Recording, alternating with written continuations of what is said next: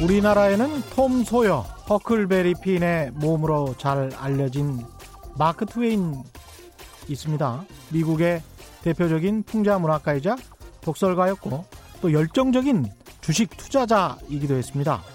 작전주에 손을 댔다가 당시 2만 5천 달러, 지금 가치로는 30억 원이 넘는 돈을 허공에 날려버린 적도 있죠. 그래서 그는 이런 명언을 남겼습니다. 10월 이달로 말할 것 같으면 주식 투자에 특히 위험한 달 중 하나다. 다른 위험한 달로는 7월, 1월, 9월, 4월, 11월, 5월, 3월, 6월, 12월, 8월, 그리고 2월이 있다.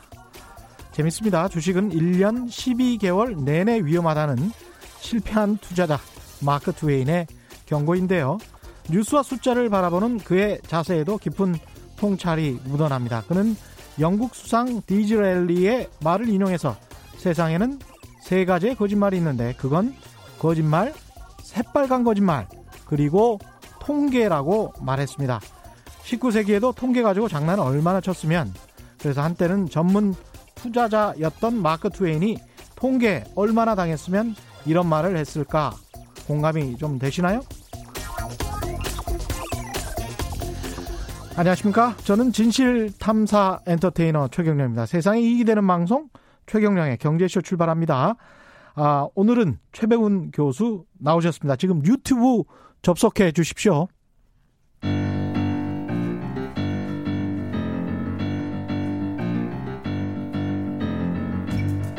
세계 100대 경제학자 가짜 경제 뉴스 감별사 가슴이 뜨거운 경제학자 건국대 최백은 교수의 이게 경제다.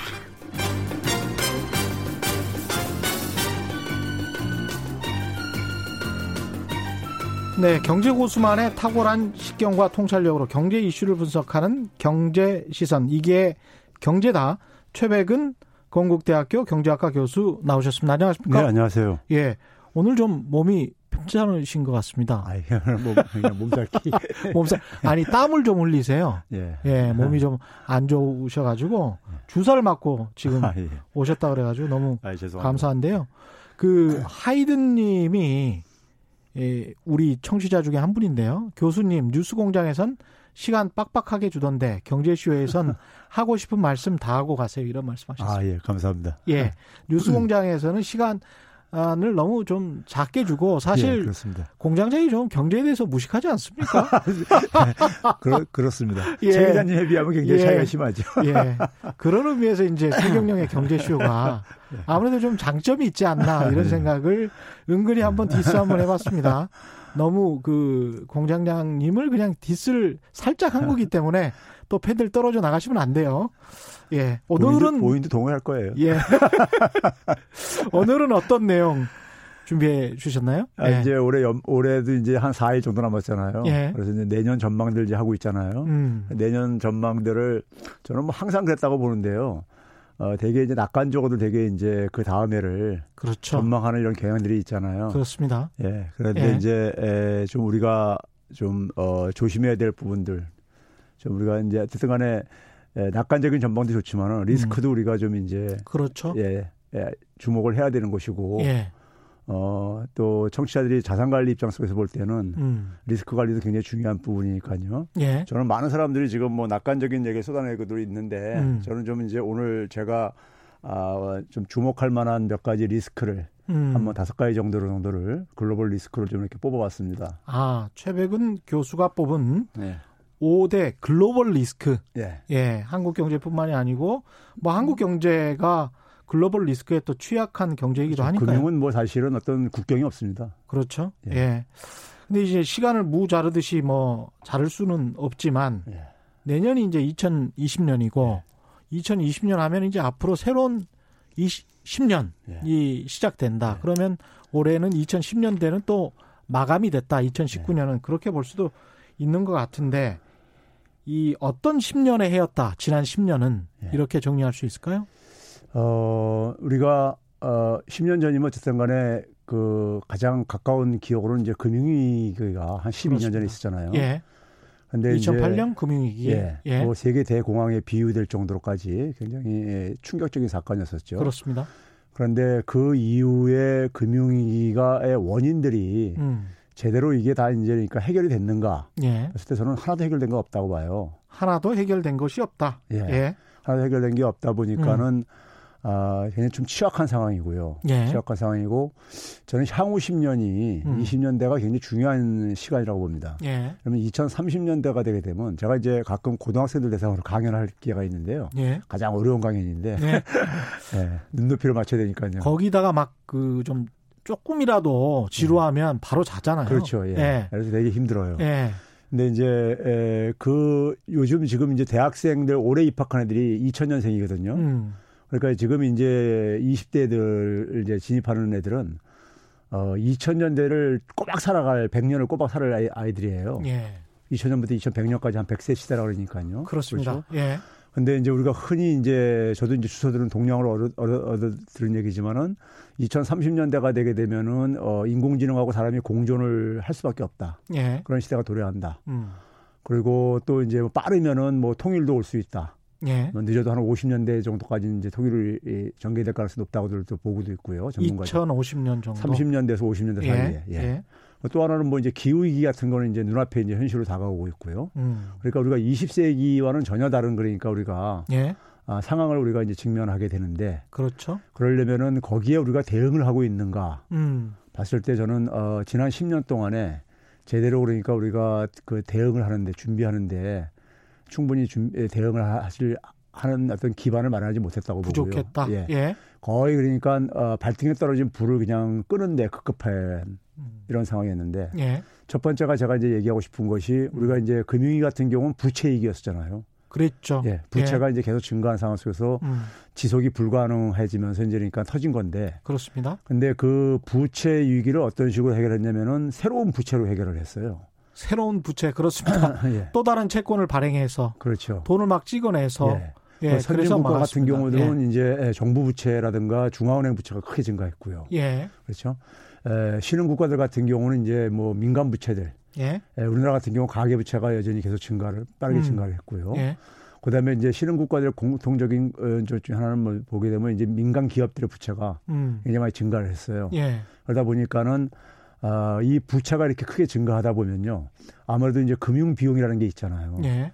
그러다 보니까는 어, 이 금리를 인상하지 못하는 음. 요인 중에 하나로 예. 금리 인상의 발목을 잡고 있는 요인 중에 하나로도 작용하고 있고요. 음.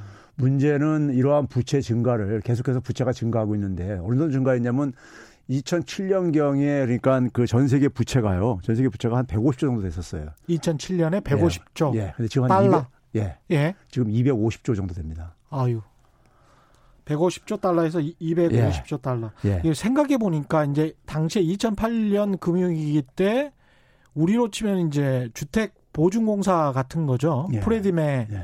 페니, 헬맥. 예. 페니메 이런 그 일종의 이제 공공기관 주택 보증을 하는 담보대출을 하는 그런 공공기관이 무너지면서 예.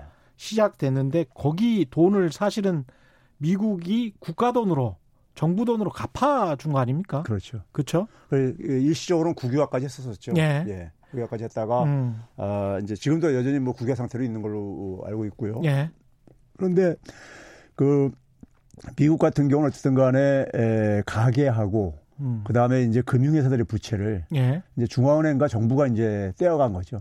떼낸 그렇습니다. 거죠. 예, 예. 불어내고 거기다가 이제 그러니까 그러다 보니까 정부하고 중앙은행 부채가 크게 증가한 거고요. 그렇죠. 예, 반면에 이제 그러니까 금융위기에서 상대적으로 자유로웠었던 음. 신흥 국가들 같은 경우들은 에, 이제 그 이후에 이제 그러니까 금융위기를 이제 에, 그에서 경기가 침체되면서 예. 저성장 국면에 빠지면서 주로 이제 마찬가지로 이제 민간 부분의 부채를 통해 가지고 음, 성장을 하는 방식으로 되게 대응을 했죠. 예, 그러다 보니까는 가계 부채나 특히 이제 기업 부채가 음, 굉장히 많이 증가를 했고요. 예, 그러다 보니까는 어 최근에 지금 보게 되면은 그 연준에서 어 지난 9월 달부터요. 9월 달부터 그 이 리보 금리를 그러니까 이 개입을 하고 있잖아요. 예. 리보 금리라고 하면 이제 은행 간 그렇죠. 대출 대출 금리. 대출 금리죠. 근데 이제 거기에 개입을 하고 있잖아요. 예. 대 개입하고 있는 이유는 어, 연준의 목표 금리에서 굉장히 이탈을 하고 그러다 보니까 예. 아, 그 이탈을 해도 굉장히 크게 이탈하고 그러다 보니까는 음. 이제 그거를 방치할 수 없고 예. 금융시장이 굉장히 불안해질 수 있고 그러니까요. 예. 개입을 하는데 문제는 거기에 대한 이제 요인이 뭐냐 설왕설래들이 많이 있는데요. 네. 저는 굉장히 주목하는 게 뭐냐면은 아, 미국만 하더라도 어, 미국은 그러니까 민간 부문 부채가 아, 상대적으로 금융위기 전에 비해서 많이 안 증가했어요. 아. 안 증가했는데 이제 기업 부채는 좀 증가했습니다. 가계 예. 부채는 많이 줄어들었고요. GDP 대비입니다, 물론요. 예. 에, 근데 이제 그 문제는 질입니다. 질. 예. 예. 부채의 질이요. 부채 질. 예. 그러니까 회사채 같은 경우들이 보게 되면은 이제 그러니까 신용 등급이 낮은 기업들이 발행하는 이제 그러니까 이 회사채들. 예. 왜 그러냐면 금리가 워낙 낮다 보니까요. 예. 어, 신용 등급이 낮은 기업들이 발행하는 회사채 금리는 높을 수밖에 없거든요. 음. 신용 등급이 낮으니까요. 예. 그러니까 이제 그런 데다 투자가 굉장히 많이 이루어진 거예요. 어. 그래서 저는 어, 그 부분이 음. 지금 이제 그러니까 기본적으로 체질은 개선이 안 되면서 예. 금리가 올라가는 상황 속에서 이제 비명을 지르고 이제 그러니까는 음. 나타나는 현상이라고 저는 이제 보고 있거든요. 예. 그래서 이제 금융시장이 굉장히 우리가 생각한 것보다도 좀 취약하다. 음. 하는 말씀을 좀 드리고 싶고요. 우리나라 경우도 뭐 가계 부채가 급증을 했었는데 예. 다른 나라도 이런 가계 부채 아까 신흥국 같은 경우는 이제 가계 부채 문제, 기업 부채 문제가 좀 심각했다. 이렇게 정리를 하셨는데 네. 다른 나라도 그렇습니까? 에, 우리나라가 신흥 국가 중에서는 가계부채가 굉장히 높은 수준이고요. 그렇죠. 예. 예. 에, 예. 물론 이제 박근혜 정부에서 굉장히 빠른 속도로 증가했는데 예. 문재인 정부에서도 우리가 증가는 그러니까 멈추지 않고 있습니다. 증가율은 하락했지만 예, 증가 자체가 증가는 멈추지 계속 않고 있습니다. 되고 있다. 예, 그래서 예. 지금 우리가 지난해 이제 6월달 기준으로 이제 그러니까 국제결제은행에서 추산한 거에 의하면은 예. GDP 대비 한 93%까지 수준으로 이제 지금 이제 우리가 추산하고 있거든요. 이게 가계 대출만 그렇죠? 그렇죠. 예. 가계대출만요. 예. 예. 가계 대출만 그러면 이제 지난번에 서병수 애널리스트도 말 아, 말씀하셨지만 이게 뭐 전세금까지 포함을 하면 예. GDP를 이미 넘어선 것이죠. 그렇죠. 예. 예. 거기다 예. 이제 개인 신용 대출이랄지 자영업 대출 중에서도 사실은 뭐 이런 가계 대출. 주택 담보 대출이라고 볼 수 있는 것들이 꽤 많이 예. 있으니까 상당히 좀 리스크가 좀 심화되고 있다. 이 부채 네. 부분은. 근데 이제 계속 금리가 낮으니까 예. 돈을 빌려서 계속 쓸 수도 있고 뭐 예. 이런 상황인데 이게 언제까지 지속될 것인가 예. 마음 한편으로는 좀 불안하기도 합니다. 그게. 근데 이제 이게 한번 봐보세요. 어, 우리가 연준이, 예. 연준이 그러니까 이제 그, 이, 소위 말해서, 어, 자산 규모를 이제 소위 양적 완화를 이제 그러니까 멈추고, 멈추고 이제 그러니까는 그, 어, 시중에 풀었던 돈을 이제 에, 해소하기 시작한 것이요. 본격적으로 해소하기 시작한 게, 예. 에, 지난해, 일 지난해 이제 그러니까 어, 초부터는 이제 그랬었어요. 예. 했는데 그리고 이제 에, 그 지난해 초가 우리가 주목을 해야 될 부분은요. 어, 그다음에 이제 지난해 3월 달에 보게 되면 연준의 금리가 지금하고 똑같았었습니다. 음. 지난해 3월 달에요. 예. 지금 이제 1.5에서 1.75%돼 있는 보면 예. 똑같이 있었어요. 근데 지난해 3월부터 어떻게 보게 되면은 그 세계 경기가 좀 둔화되기 둔화 조짐을 보이기 시작했었어요. 예. 상반기 예. 끝나면서요. 그러니까 경기가 좋고 음. 금리가 낮을 때는 음. 좀 기업들이 그나마 좀 이제 버틸 수가 있는데 예. 경기가 나빠지면서 음. 예, 경기가 나빠질 때는 그러니까 아, 수익을 별로 못 내니까요. 그렇죠. 금리가 낮아도 어. 낮아도 그러니까 그걸 방어하기가 방어 방어력이 굉장히 취약해졌다는 얘기죠. 음. 그러니까 워낙 뭐 저금리가 오래 지속되는 상황 속에서 예. 그 속에서 그러니까 어떻게 보면 수명이 연장되어 왔었는데 예. 그래서 우리가 좀비 기업이 굉장히 많이 증가했다고 얘기를 해요. 그렇죠. 그런데 이제 이 좀비 기업들이 그러니까 경기가 안 좋게 되면은 음. 경기가 안 좋게 되면 그러니까 우리가 아, 좀 타격을 받는 게 예. 그러니까 우리가 뭐 체력이 약화되고 아, 피곤한 사람이 찬 공기 쐬면은 이제 감기 걸리듯이요. 그렇죠. 이제 그런 이제 현상이 나타나고 있거든요. 음. 그래서 어 최근에 그러니까 다시 그러니까 우리가 그 아니 지난 18년 초부터 예, 아니 연준이 양적 완화 중단한 때부터 해가지고요. 예. 돈을 그러니까 해소한 규모가 한 7,500억 달러 정도 됐었어요. 예. 근데 에, 지난해 그러니까 우리가 아, 다시 그러니까 이제 회수하기 시작하러 이제 그러니까 아, 다시 이제 풀기 시작해 바꿔요. 음. 예. 지난해 9월 달부터요. 아니 올해 9월 달부터요. 근데 이때 푼 게 한 3,800억 달러 정도 돼요. 어. 그러니까 진- 거의 반 정도를 다시 또 그러니까 푼 거예요. 그랬네요. 회수했다가요. 예. 그러니까 금리도 그러니까 쭉 올렸다가 예. 다시 그러니까 쭉 다시 내리고. 내렸고 예. 돈도 그러니까 해소하다가 다시 그러니까 에, 원래도 다시 또 풀고 앉아 있고 상당히 우왕좌왕입니다. 어떻게 그렇죠. 보면 예. 예. 그러니까 그만큼 이제 뭐냐면은 어, 음. 어이 상황 지금 상황에 대해서 그러니까 기업들이 음. 버틸 만한 체력이 굉장히 약화됐다는 걸 사실 반증해 주는 거죠. 그러네요. 예. 예. 그러니까 어, 긴축을 하거나 금리를 올리게 되면은 많은 기업들이 많은 기업들이 그러니까 견디지 못하는 상태에 지금 놓여져 있는데 예. 문제는 어 이게 언제까지 그러니까 소위 말해서 이게 진통제잖아요. 그렇죠. 이게 예. 진통제 가지고 우리가 상식적으로 생각하면 진통제 가지고 이게 그러니까 지속은 불가능한 거잖아요. 그렇습니다. 예. 그런 점에서 이제 그러니까는 어, 이 하나의 우리가 그이 일종의 시한폭탄 같은 거다 음. 저렇게 보고 있습니다. 한번 큰 홍역을 치를 수도 있다. 예. 뭐 어, 불과 한 1, 2년 전에 연준 쪽에서 금리를 올리는 신호가 나오니까 전반적으로 주식 시장이 폭락하고 그렇죠. 굉장히 좀 상황이 안 좋아졌던 것을 기억하실 것 같습니다. 그래서 그게 또 미국 맘이니까요, 사실은. 네. 예, 미국 경제 맘이고 미국 총선 이후에 대, 대통령 선거 이후에 또 어떤 식의 경제 정책이 펼쳐질지가 모르기 때문에 이 불확실성은 계속 가져갈 수밖에 없을 것 같습니다. 이제 그 관련해서 이제 부채가 이렇게 많은 게 첫 번째 리스크고 네. 두 번째 리스크는 양극화 불평등 심화를 예. 꼽으셨는데 예. 이것도 굉장히 지난 10년 동안 예. 심각해졌죠. 예. 사실 우리가 일반 사람들은 잘 모르고 있지만 전문가들이 금융위기의 가장 핵심적인 원인을 불평등으로 얘기를 해요. 예. 불평등이 심화되면서 음. 심화되면서 그러니까 저소득층 같은 경우는 이제 빚을 내 가지고 이제 소비 지출액의 증가를 좀 이제 그러니까 보완을 해야 되고요. 예. 그리고 어, 소득 불평등이 심해지게 되면 내수가 그러니까 이게 유축되게 됩니다. 음. 저소득층과 중산층이니까 쓸 여력이 많지 않다 보니까요. 예. 그렇죠. 그러다 보면 결국 뭐냐면 정치인들은 소위 말해서 부채주도 성장에 이제 유혹에 좀 빠지지요. 그럴 수밖에 없습니다. 예. 그래서 80년대부터 보게 되면요. 미국만 보, 보더라도 보게 되면요. 음. 80년대부터 우리가 흔히 이제 소득 분배를 얘기하는 대표적인 어, 이 지수가 진위 계수라는 게 있잖아요. 예. 진위 계수가 아, 80년도에 비해 가지고 그러니까 금융위기 직전까지 한 그러니까 1980년부터 2007년까지 한 0.04 포인트 정도가 음. 아, 상승을 했어요. 예. 그러니까 이제 미국 같은 경우 보게 되면 거의 진위 계수가 0.5에 가깝습니다. 음. 시청, 청취자들을 위해서 잠깐 진위 계수 설명한다면은 0이면은 완전 평등하다는 얘기고 예. 그렇죠. 1이면은 완전 불평등하다는 얘기인데 그렇죠. 1에 가까울수록 불평등한 거죠. 그렇습니다. 근데 대개 우리가 0.45가 넘으면은 예. 사회가 굉장히 그러니까는 이 유지가 힘들 정도 사회 질서가 예. 유지되기 힘들 정도로 음. 굉장히 그이 에, 이 소위 말해서 사회 긴장이 높아진다는 얘기를 하고 그러거든요. 0.4가 넘으면 0.45 정도요. 0.45. 예. 우리 같은 경우에 0.3 그렇죠. 3대지요. 3대로 기억했는데요. 제가 예. 그렇죠. 예. 예, 진위 개수가 우리가 이제 0.3대인데 미국 같은 경우가 0.5. 그렇죠. 0.5. 0. 지금 미국 같은 경우가 지금 0.5입니다. 0.5. 예, 반올림 해가지고 0.498이니까요. 상당히 심각하네요. 예. 그러면 예. 예. 그래서 이게 그러니까는 1980년부터 2007년도에 그러니까 소득 진위 개수가 올라간 만큼 음. 금융위기 이후에 그만큼이 또 올라갔어요. 예.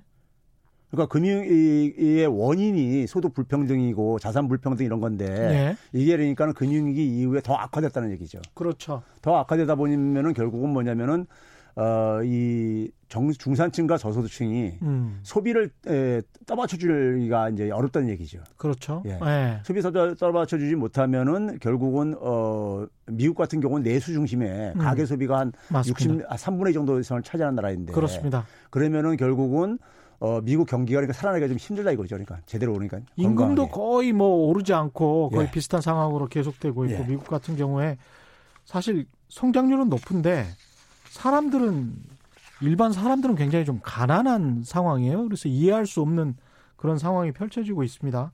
그래서 그런 측면에서 양국과 불평등이 선진국 중에서 가장 심각한 나라는 미국이다. 예, 그렇죠. 이렇게 보면 될까요? 그렇죠. 예.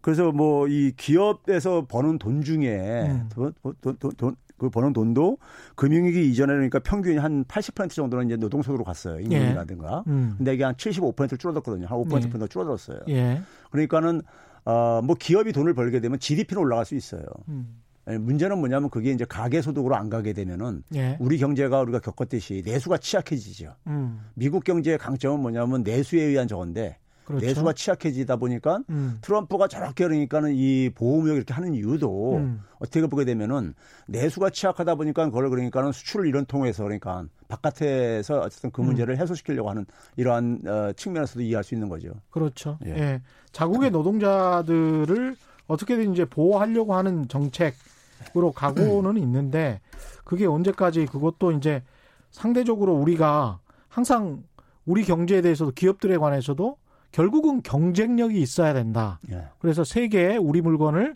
잘 팔할 수 있어야 된다라고 이야기를 하지 않습니까? 근데 이제 미국의 제조업 같은 경우는 그게 사실은 증명이 된 거잖아요. 지난 10년 동안 한국이나 일본에 비해서 제조업 분야만을 놓고 본다면 상대적으로 뭐 소프트웨어나 다른 뭐 플랫폼 업체들은 굉장히 선전, 네. 선전을 하고 있지만 이런 제조업 같은 경우는 일반 상품들 같은 경우는 취약한 부분이 상당히 많고 그것 때문에라도 자국의 물건을 그 세계적으로 경쟁 우위를 갖고 팔 수가 없는 상황인데 그렇죠. 예. 트럼프 대통령이 이런 식으로 이제 계속 관세 정책을 밀어붙이면 이건 어떻게 보면 자유무역 그렇죠. 예 네. 시장 질서에도 위배되는 그런 상황인 것 같습니다. 예. 예. 그 문자들이 좀 오고 있는데요. 김준호님, 우리가 대응할 수 있는 경제적인 역할은 무엇일까요? 거기에 관해서도 앞으로 이제 좀 이야기를 나눠봐야 될 것 같고요. 5035님, 정권 때마다 문제점이 있겠지만 현 정부의 복지 비용 증가로 커다란 문제가 발생할까 걱정입니다. 이거는 교수님이 좀 팩트 체크를 해 주셔야 될 것 같습니다. 예. 5035님은 이런 걱정을 하셨고요. 김대식님 같은 경우는 신, 신에대율 규제가, 새로운 에대율 규제가 가져오는 위험은 없을까? 여기에 관해서 좀 걱정을 하셨고요. 먼저 복지 비용 부분은요. 예. 어, 사실 뭐 우리나라뿐만 아니라 우리나라가 좀 이제 그 어, 더 좀 이제 심각하게 빠를 정도지만은 고령화가 굉장히 빠르게 진행되고 있잖아요. 그렇죠. 예. 그러니까 어, 지난 3년 전 그러니까 박근혜 정부 때에 비해서 음. 그러니까 2016년 11월 대비해서 올해 11월 달까지요. 보게 예. 되면은 60세 이상이 한 163만 명이 증가했어요. 어휴. 3년 동안 예. 3년 사이에요. 163만 명이 증가했습니다. 음, 앞으로도 그런데 이 추세는 더 증, 뭐, 증가 속도가 굉장히 빨라지겠죠. 그렇죠. 한동안은. 거기다가 이제 문제는 뭐냐면 50세 미만은 음, 50세 미만은 거의 한 8, 90만 명이 줄어들었습니다. 50세 미만은 8, 90만 명이 줄어들었는데 3년 동안 60세 이상은 163만 명 정도. 증가했습니다. 160만 명이 증가했다. 그러면 이제 이 그 고령화 속에서 음, 일정하게 그러니까는 이 복지 지출이 재- 재정 지출이 증가하는 것은 예. 저는 불가피하다고 봐요. 옆에 나라는 일본이 사실 이제 그런 걸 먼저 일찍 겪었는데 우리는 특히 이제 뭐 노인 빈곤율도 굉장히 높지 않습니까? 그렇죠. 국민연금이랄지 이런 게 시행된 게 사실은 90년대 초반부터이기 네. 때문에 국민연금을 안 든 그때 당시에 세대들도 굉장히 많고 중소기업 같은 경우는 또 국민연금 들면서 좀 퇴직연금 제도, 제도도 부실했고 그렇죠. 그러니까 사실은 직장을 나와서 뭐 먹고 살 게 딱히 없으니까 그래서 이제 치킨집이랄지 자영업 같은 것을 하는데 그게 과당 경쟁이 되고 뭐 600만 명 가까이 자영업자가 치솟아 쓰니까요. 지금 500, 한 50만 명 정도 되지만 그러니까 당연히 이제 빈곤할 수밖에 없는 거죠, 이게.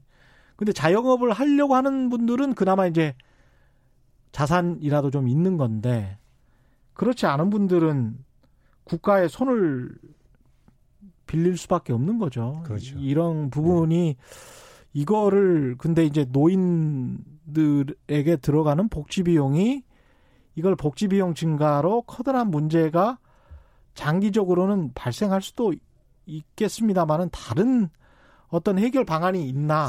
저는 거기에 대해서요. 네. 거기에 대해서 저는 어 다른 저기 저이 묘수는 없고요. 음, 결국은 저는 어 청년층들이 두터워져야 돼요. 방법은 예. 예, 그러니까 청년들이 그러니까 사실 어떻게 보면 어, 그 거- 건강한 사회여야지만이 예, 그 어쨌든 그럼 떠받칠 수가 있는 거잖아요. 예. 떠받칠 수가 있는 것이고 그다음에 어쨌든 간에 성장도 우리가 어쨌든 간에 지속이 가능해지는 것이고요. 음, 그래서 어 청년 문제를 풀어줘야지만이 음. 청년 문제를 그러니까 우리가 청년들에 대한 지원을 음. 제가 어, 이 시간에도 한번 소개한 것 같은데 예. 복지 차원이 아니라 투자 차원에서 이걸 접근을 해야 된다. 복지 차원이 아니라 투자 차원에서. 예. 그러니까 청년들이 그러니까 이래서 지금 보게 되면 뭐 민간 기업도 일자리를 공급을 제대로 못 해주고 있고 음. 정부 부분도 그러니까 하는데 한계가 있는 것이고 음. 그러면 결국 어, 청년들이 자기 일거리를 스스로 이제 그러니까 만드는 이런 거라도 예. 이거 하는데 적극적으로 저는 저는 이제 지원을 해줄 뿐만 아니라 근본적으로는 음. 일자리 패러다임이 근본적으로 다 혁명적으로 변화하고 있거든요. 예. 변화하고 있는 상황 속에서 저는 교육에 어떤 혁명적인 변화가 없으면은 음. 그러니까 우리가 흔히 제가 이제 그런 얘기를 합니다. 역대 정부들이 계속해서 창업하라 창업하라 뭐 벤처 창업하라 그러는데 예. 창업하는 어, 훈련을 안 시켜놓고 예. 창업하라고 한단 말이에요. 거기다 이제 그 사람들의 생각이 그 창업보다는 공무원 고시라고 하죠. 그렇죠. 예.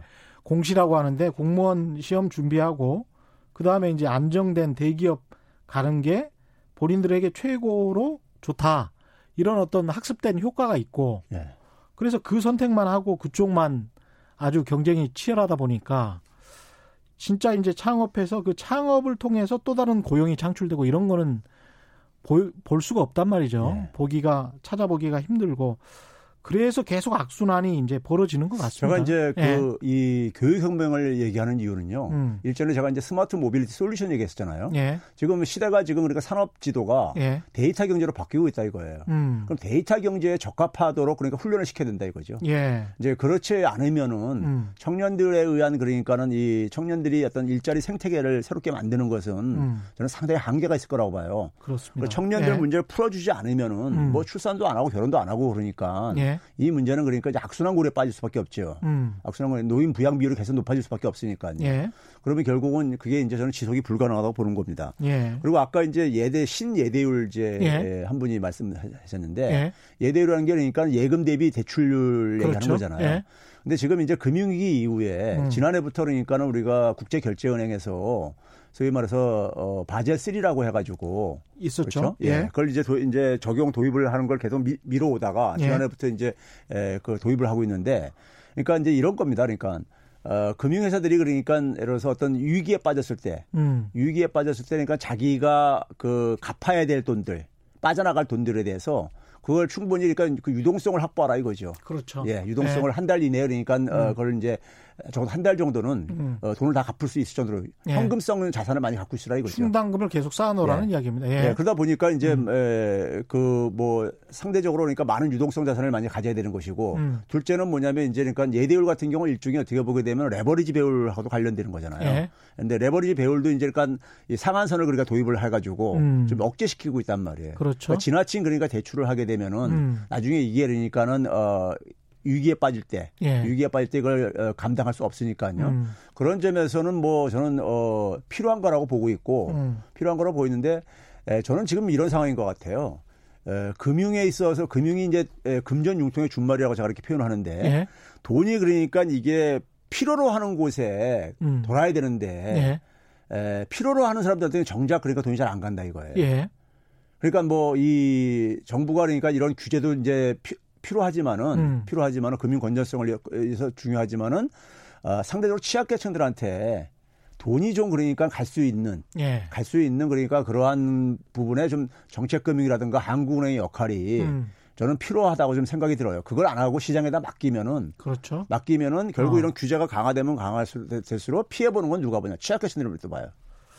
최 교수님께서 계속 강조하는 게 한국은행의 역할인데 네. 한국은행이 사실은 금리를 인하할까 또는 동결할까 말고 네. 한국에서는 별다른 역할을 사실상 뭐 10년, 20년 동안 거의 하고 있지는 않고 있죠. 그렇죠. 예. 예. 그런 측면에서 조금 한국은의 적극적인 그 미국의 그 역할. 그 레리 서머스라고 있었죠. 예. 예. 예. 그 이제 클린턴 때 재무부 장관도 하고 하버드 음. 총장도 했던 사람이요. 예. 이 양반이 오바마 정부 때 한때 연준 의장 후보로 이렇게 거론된 적이 있었는데 음. 그때 이 양반이 거기서 안 되고 난 다음에 음. 에, 그 떠들고 다닌 얘기가 있어요. 예. 뭐라고 하냐면은 이 지금 현재의 문제는 소득 불평등인데 음. 중앙은행 세계 각국의 중앙은행들이 소득 불평등에 대해서는 다 뒷짐지고 있다. 그렇죠.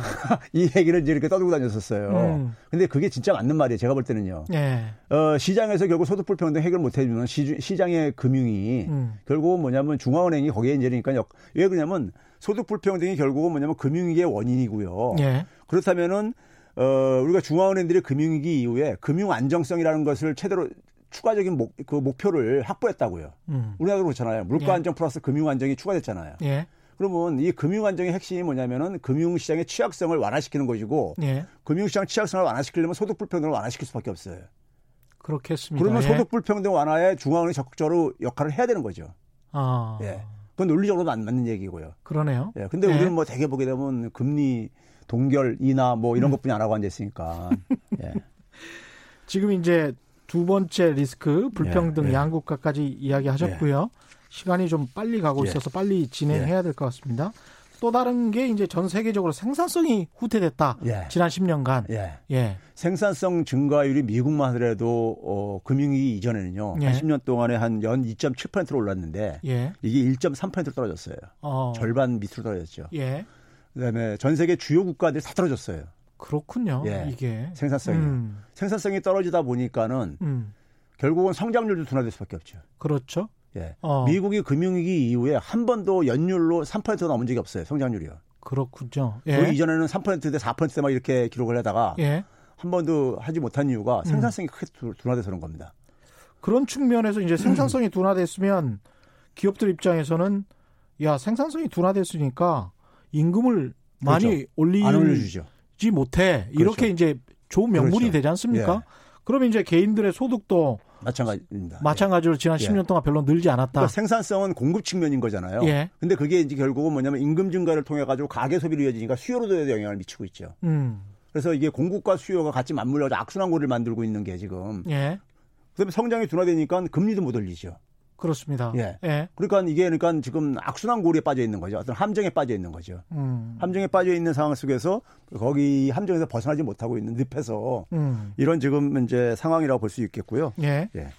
그 지금 이제 세 번째까지 생산성 둔화 그리고 이제 네 번째 리스크를 저금리 지속과 금융 취약성 증가로 뽑으셨는데 예. 아까 이 말씀은 어느 정도 하신 것 같고요. 예. 마지막 다섯 번째 리스크를 짚어보기 전에 예.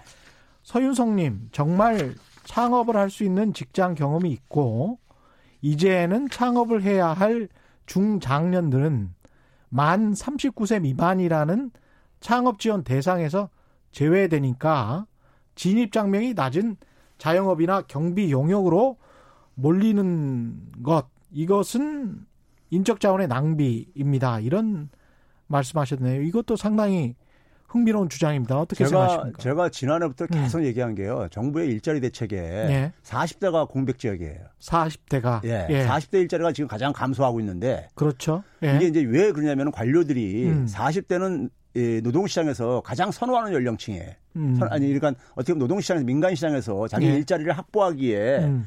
별로 이제니까는 상대적으로 유리한 어떤 연령층이었다 이거예요. 과거 기준에서는요. 과거 기준에서는 뭐 충분한 경험도 있고 그렇죠. 제일 열심히 일을 많이 잘 그렇죠. 할. 경험도 많이 축적돼 있고 예. 숙련도도요. 예. 근데 근데 문제는 뭐냐면 지금 그 제조업이라는 산업 위기 음. 속에서 40대 일자가 주- 굉장히 빠르게 줄어들고 있단 말이에요. 맞습니다. 줄어들고 있는데 정부가 하는 대책은 음. 신중년이라 해가지고 50대까지 끌어내렸어요.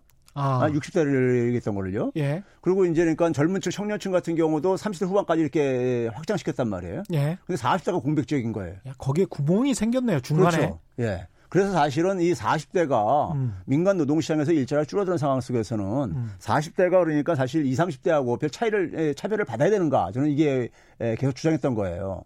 그러네요. 예. 어떻게 보면 그렇죠. 굳이 나이를 그렇죠. 예. 지금 예. 그런 상황이 아니란 얘기죠. 예. 과거 그러니까 우리가 관성적으로 과거의 습관 속에서 지금 이제 그러니까 관료들이 음. 이렇게 가는데 최근에 그러다 보니까 대통령도 이제 그러니까는 40대 일자리 대책 좀 마련하라. 예. 이런 이제 주문을 내놨죠. 그러니까 창업 아이템만 좋다면 예. 사실은 나이를 딱 구분해서 네. 만 39세 미만만 지원을 해, 받을 수 있다.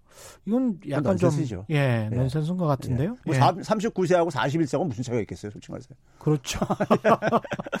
그러니까요. 창업 아이템이나 사업 아이템 가지고 네. 결정을 해야 될 것 같은데 베조스 님은 솔직히 베이비붐 세대는 65세 이상이 되어도 지하철 요금은 내야 할 것 같습니다. 아, 이거는 상당히 저항이 심할 것 같은 그런 멘트를 주셨는데 어떻게 생각하십니까? 이게 지하철 요금을 65세 이상은 지하철 요금을 받지 않는 나라도 흔치 않죠, 사실은. 그렇죠. 예. 저는 오히려 어떻게 보면 이제 교통 바우처 같은 걸 줘가지고 음. 그러니까 뭐 그 필요할 때는 예. 이제 이동하실 때는 예. 그걸 이제 이렇게 쓰시되 예. 그러니까 뭐 그러면 좀 이제 조금 전략적으로 좀 쓰지 않겠는가. 그렇죠. 예, 그래서 뭐 교통 바우처 같은 경우를 오히려 주는 게 좀 저 그 대안이 될 수 있지 않겠나 이런 생각도 좀 해봤어요. 그러니까 학생들 또 저 대학생들에게 또 지하철 요금을 할인해 주는 그런 국가들도 이제 꽤 있는데 예. 우리나라 같은 경우는 그게 사실은 그거는 또 아닌 것 같습니다. 예. 그래서 상대적으로 경로 사상이 워낙 이제 강한 민족이고 나라이다 보니까 그런 것 같은데 그러니까 일정 예. 금액 범위 내에서만 쓸 수 있게 음, 교통 바우처 같은 경우를 이렇게 해주게 되면은 음, 그럼 뭐 그냥 어 본인들도 그러니까 그걸 그냥 뭐 좀 낭비적으로 이제 이런 쓰는 경우들은 좀 줄어들지 않겠는가? 음, 어차피 예, 예, 그렇죠. 어차피 예. 공짜 시간이 예. 왔다 갔다 예. 하실 수 있는 예 모르겠습니다. 0570님 남북 협력 사업 등 남북 관계 개선을 통한 경제 활성화가 한 방법일 듯 싶은데 이건 뭐 전망을 내놓기가 참 어려운데요. 이 전망은 어떻게 보십니까? 어 저는 그 어, 남북 협력은요 예. 어, 미국보다도 음. 우리가 적어도 한 반 그 반보 내지 한보 정도는 좀 빨리 가야 된다고 봐요. 앞서서 음. 가야 된다고 봅니다. 한반도 문제는 제가 살아오면서 쭉 보니까요. 예. 보니까 경험적으로 보게 되면은 남북 간의 협력이 음. 항상 어, 주변 국가들의 관계도 다 풀었어요. 남북이 이게 안 풀어지게 되면은 그렇죠. 예 항상 그렇게 되다 보면 결국은 에, 미국하고 어쨌든 간에 북한하고 이 대립 구도가 음. 되기 때문에 그 평행선을 그러니까 풀려면은 음. 좀 저는 어, 한 반보 정도로 반, 최소한 반보에서 한보 정도는 음. 남북이 예, 나, 남한이 남북 관계 협력을 주도를 해야 된다. 아, 그리고 거기에 대해서 그러니까는 그뭐 어, 미국이나 이런 쪽에 이제 그러니까는 그 소위 말해서 미국 이익을 가져주는 사람들이 반발이 있겠지만은 음. 저는 그거는 뭐 이건 우리 민족의 문제이고 그 민족의 문제는 사실 그러니까 어이 동맹보다 더 우선하는 거니까요. 그렇죠. 예, 예. 그런 점에서 한 반보 내지 한 보는 정도 빨리 좀 갔으면 좋겠어요. 저도 고등학교 때부터 늘 들어왔던 소리가 이런 거였던 것 같아요. 통일은 남북 통일은 중요하다. 한민족은 같은 하나의 민족이다. 그런데 언제 통일이 됐으면 좋겠냐? 한 10년이나 20년 뒤에 뭐 항상 항상 그 이야기를 하다 보니까 1990년대에도 10년이나 20년 뒤에 2019년에도 10년이나 20년 뒤에 그러다 보니까 뭐 2000 앞으로 뭐 2030년이 돼도 이런 마인드 이런 자세를 가지고 있으면 움츠려 들어 있는 것 같아요. 그렇죠. 북한에 관해서 북한에 손을 그렇죠. 내미는 게 예, 그리고 미국 눈치를 계속 볼 수밖에 없는 상황이었으니까요. 그렇죠. 우리 예. 스스로 자신을 통제하고 앉아 있고 음, 어, 하고 있는데 저는 그런 점에서 그 최근에 어쨌든 여당 정치인들 일부가 어쨌든 간에 그런 목소리를 좀 내기 시작하던데 예. 에, 그게 일종의 그 정치권에서 사실 그러니까 좀 저는 어, 뒷받침이 돼줘야 되는 부분이에요. 예. 정치권에서 국회나 이런 데서는 좀 음. 자유롭잖아요, 정부보다는요. 그렇죠. 그럼 그쪽에서 남북 협, 남북 경제 협력에 대해서 음. 목소리를 좀 강하게 낼 필요가 있어요. 그래서 이러한 국민들의 여론들을 좀 이제 만들고 그걸 지렛대로 해가지고 미국과 어쨌든 간에 좀 이것도 좀 협상도 좀 도출해내고 음. 예, 경제 돌파구, 한국 경제 돌파구라고 하면 사실은 남북 경제 교류 협력 또는 통일밖에 남은 게 없는 것 같아요. 왜냐하면 이민을 받아들이자 미국처럼 여기에 관해서는 또 국민 상당수가 예. 다수가 굉장히 또 싫어하세요.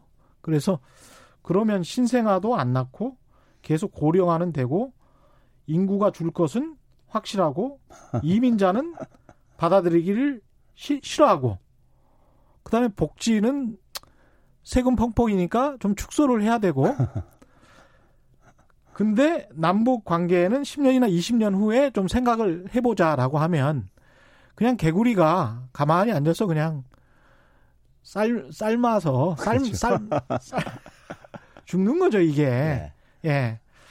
그런 상황으로 점점 몰, 몰리고 있는 것 같습니다. 뭔가 돌파구가 필요하고요. 정민호님 우리는 우리 국익이 우선인데 왜 미국 국익을 우선시하는 자들이 많은지 이런 안타까움을 표명해 주셨고요. 8144님 지하철 요금뿐만 아니라 노령연금도 70세 이상으로 해야 합니다. 이것도 아마 앞으로 논의가 본격적으로 될 텐데 이러다가 세대 갈등으로 이제 어, 치닫게 되고 서로가 서로를 손가락질하게 되는 그런 사회가 되면 그것도 참 걱정인 것 같고요. 뭐 정년 연장 같은 게좀 어, 뿌리 내리기 시작하면은 예. 그것도 저는 어, 좀 예, 그 연장도 저는 검토할 필요가 있다고 봐요. 예. 70세 정도로 그러니까요. 예. 예, 질문들이 많은데 마지막 글로벌 경제 리스크 5대 리스크 중에서 마지막 리스크를 좀 먼저 풀어보고 시간이 남으면 또 답변해 드리도록 하겠습니다. 마지막 5대 리스크는 뭔가요? 어, 제가 이제 이 중국 경제를 예. 중국 경제의 좀그 리스크를 좀 이제 제가 꼽았는데요. 예. 그거 얘기 전에 아까 이제 그 거- 저금리를 좀 이제 그랬잖아요. 예. 거기 한 가지만 구한다면은 신흥국들도요. 음. 선진 국가들이 지금 이제 금리 인하를 주도하고 있지만은 그래서 뭐 독일이나 일본의 국채 수익률 같은 경우는 지금 마이너스 선까지 이렇게 떨어져 있잖아요. 예. 있- 있는데 에, 신흥국들도 거기에 전년받 전년될 수밖에 없다. 음. 이게 무슨 얘기냐면요. 금리가 만약에 신흥국가들이 금리가 높으면은 음. 달러 자금들이 들어올 게 아니겠습니까? 예. 예? 들어오게 되면은 이제 그러니까 환율에 이제 영향을 미쳐요. 음. 그럼 이제 신흥국가들은 에, 달러를 그러니까 외환 보유고를 이제 확보를 해야 될 수밖에 없고 그렇죠. 정상수지 흑자를 기조를 유- 유지할 수밖에 유지할 없거든요. 예. 그거 하려다 보니까 어떻게 하냐? 같이 금리 내릴 수밖에 없어요. 음. 그러니까 이게 이제 전념 효과인데 예. 그러다 보니까는 신흥 국가들도 같이 그러니까 이게 생산성이 떨어지는 음. 예, 금리가 낮아지게 되면 생산성이 좀 떠- 떨어집니다. 그렇죠. 좀비 기업들이 계속 늘고 그러면서요. 그렇죠. 그 이제 그런 이제 악순환 고리에 지금 신흥 국가들도 같이 이제 선진 국가들이 지금 이제 맥을 못 추니까는 음. 자기 역할을 못 하니까 신흥 국가들까지 전념이 되고 있다는 얘기고요. 우리도 마찬가지 상황입니다, 지금. 그렇죠. 예. 예. 예. 거기다가 이제 에, 마지막으로 이제 중국 경제를 뵀는데요. 음. 중국 경제가 중국 경제가 아, 이 지금 보게 되면은 재, 재정을 가지고 거의 버티는 이런 상황이에요. 아. 예. 예. 그렇게 보시는군요. 예. 한 지금 뭐 성장률이 그러니까 지금 보게 되면은 뭐 한 6.0%까지 올해 3분기에 떨어졌는데 음. 에, 그 중국의 성장률은 좀 이제 학자들이 학자들이 추정할 때 한 1.7%포인트 정도는 좀 과대평가되어 있다고 얘기를 해요. 예. 예. 그럼 그걸 그러면? 빼게 되면 한 4.3%포인트 되잖아요. 4.3. 예. 예. 그래 되죠. 거기다가 어, 중국 정부가 음. 금융위기 이후인 2009년도에 재정을 엄청나게 투입해서 경기 부양했었어요. 예. 그 당시에요. 예. 전 세계에서 제일, 제일 많이 재정 부양했던 나라였었어요. 규모 면에서는요. 음. 근데 그 당시에 GDP 대비 2.8%였었습니다. 어, 와. 예. 근데 지난해 GDP 대비 4.3% 재정 적자를 했습니다. 심각한데. 예. 예. 그러니까 중국 정부가 거의 미국 수준인데요. 예. 아니, 예. 중국 정부가 그러니까는 2000 그러니까 15년부터요. 예. 계속해서 3.5% GDP 대비 3.5%가 넘고 있어요. 재정 적자가. 재정 적자가요. 예. 그 3% 이상을 계속해서 재정을 그러니까 이게 투입을 하지 않으면은 안 된다는 얘기예요. 그러니까 미국, 중국, 세계에서 가장 큰 경제 대국들이 예. 다 재정 적자로 지금 버티고 있는 상황입니다. 그렇죠. 예. 우리가 대개 이제 뭐 학자들이 GDP 대비 3%가 넘는 재정 적자가 음. 이제 안 좋다고 얘기를 하고 그러는데. 그렇죠. 근데 이제 이게 벌써 한 4년 벌써 지속되고 있고요. 음. 올해도 그랬을 거라고 생각하고 아마 예. 5년째 되는 건데 그러면 거기서 그러니까 예를 들어서 한 4.3% 빼보세요. 음. 뭐가 남습니까? 그러, 0이죠. 그러네요. 그렇죠? 그래 민간 부분은 성장이 멈췄다는 얘기예요. 예. 민간 부분이요. 그러니까 정부 돈으로 그냥 다 막고 그렇죠. 있는 거네요. 최근에 보게 되면 국가의 부채가 빠른 속도로 증가하고 있죠. 예. 중국 같은 경우도. 그래서 미국은 자기 돈이 세계 기축통화니까 그렇죠. 막 찍어낼 수 있지만 중국은 예. 좀 사정이 다르지 않습니까? 예. 그래서 이 중국의 성장 둔화는 우리한테 음. 굉장히 중요하죠. 네, 영향을 많이 미치니까요. 큰일이네요. 예. 2020년부터 시작되는 앞으로의 10년 경제적으로는 어떤 10년이 될지 예. 이게 이제 마지막 질문입니다. 예, 이게 그러니까 음. 그 지금 제가 얘기했던 것들은 기본적으로 금융위기에 대한 원인이 치유가 안 됐기 때문에 이렇게 지금 무력감을 보이고 있는 거거든요. 예. 금융위기의 원인은 아까 제가 소득 불평 등을 얘기했지만 더 근본적인 거는 저는 이제 탈공업화라는 표현을 써요. 탈공업화. 예, 제조업 이후에 음, 서비스가 대한 산업은 아닌데 음. 서 대한 에, 제조업 이후에 그러니까 다른 새로운 대한 어떤 산업을 못 만들어낸 거예요. 농업 시대, 공업 시대에서 그 다음 시대가 못 가고 있는 거죠. 뭔지를 모르겠다. 예, 그걸 못 가면서 이제 그러니까는 음, 소위 일자리 증가율도 떨어지게 되고 예. 일자리 양극화도 생기면서 소득이 이제 양극화가 생긴 거거든요. 음. 그런 점에서 어, 이 데이터 경제 부분들이 예. 얼마나 그러니까 활력을 보일 수 있느냐 음. 다음 10년 동안에 예. 거기에 그러니까 세계 경제 명운은 저는 달려 있다고 봐요. 큰일이네요. 예. 오늘 말씀 감사하고요. 지금까지 최백은 건국대학교 경제학과 교수와 함께했습니다. 고맙습니다. 네, 감사합니다. 예. 최경령의 경제쇼 오늘 준비한 내용은 여기까지였고요. 주말에도 최경령의 경제쇼 함께 하실 수 있습니다. 세상의 이익이 따따블로 되는 최경령의 경제쇼 플러스 본방은 일요일 오후 5시 5분에 일라디오에서 보내드리고요. 그보다 먼저 토요일 오전 10시에 유튜브에서 최초 공개됩니다. 많은 청취, 시청 부탁드립니다. 지금까지 세상에 이익이 되는 방송 최경령의 경제쇼였습니다. 고맙습니다.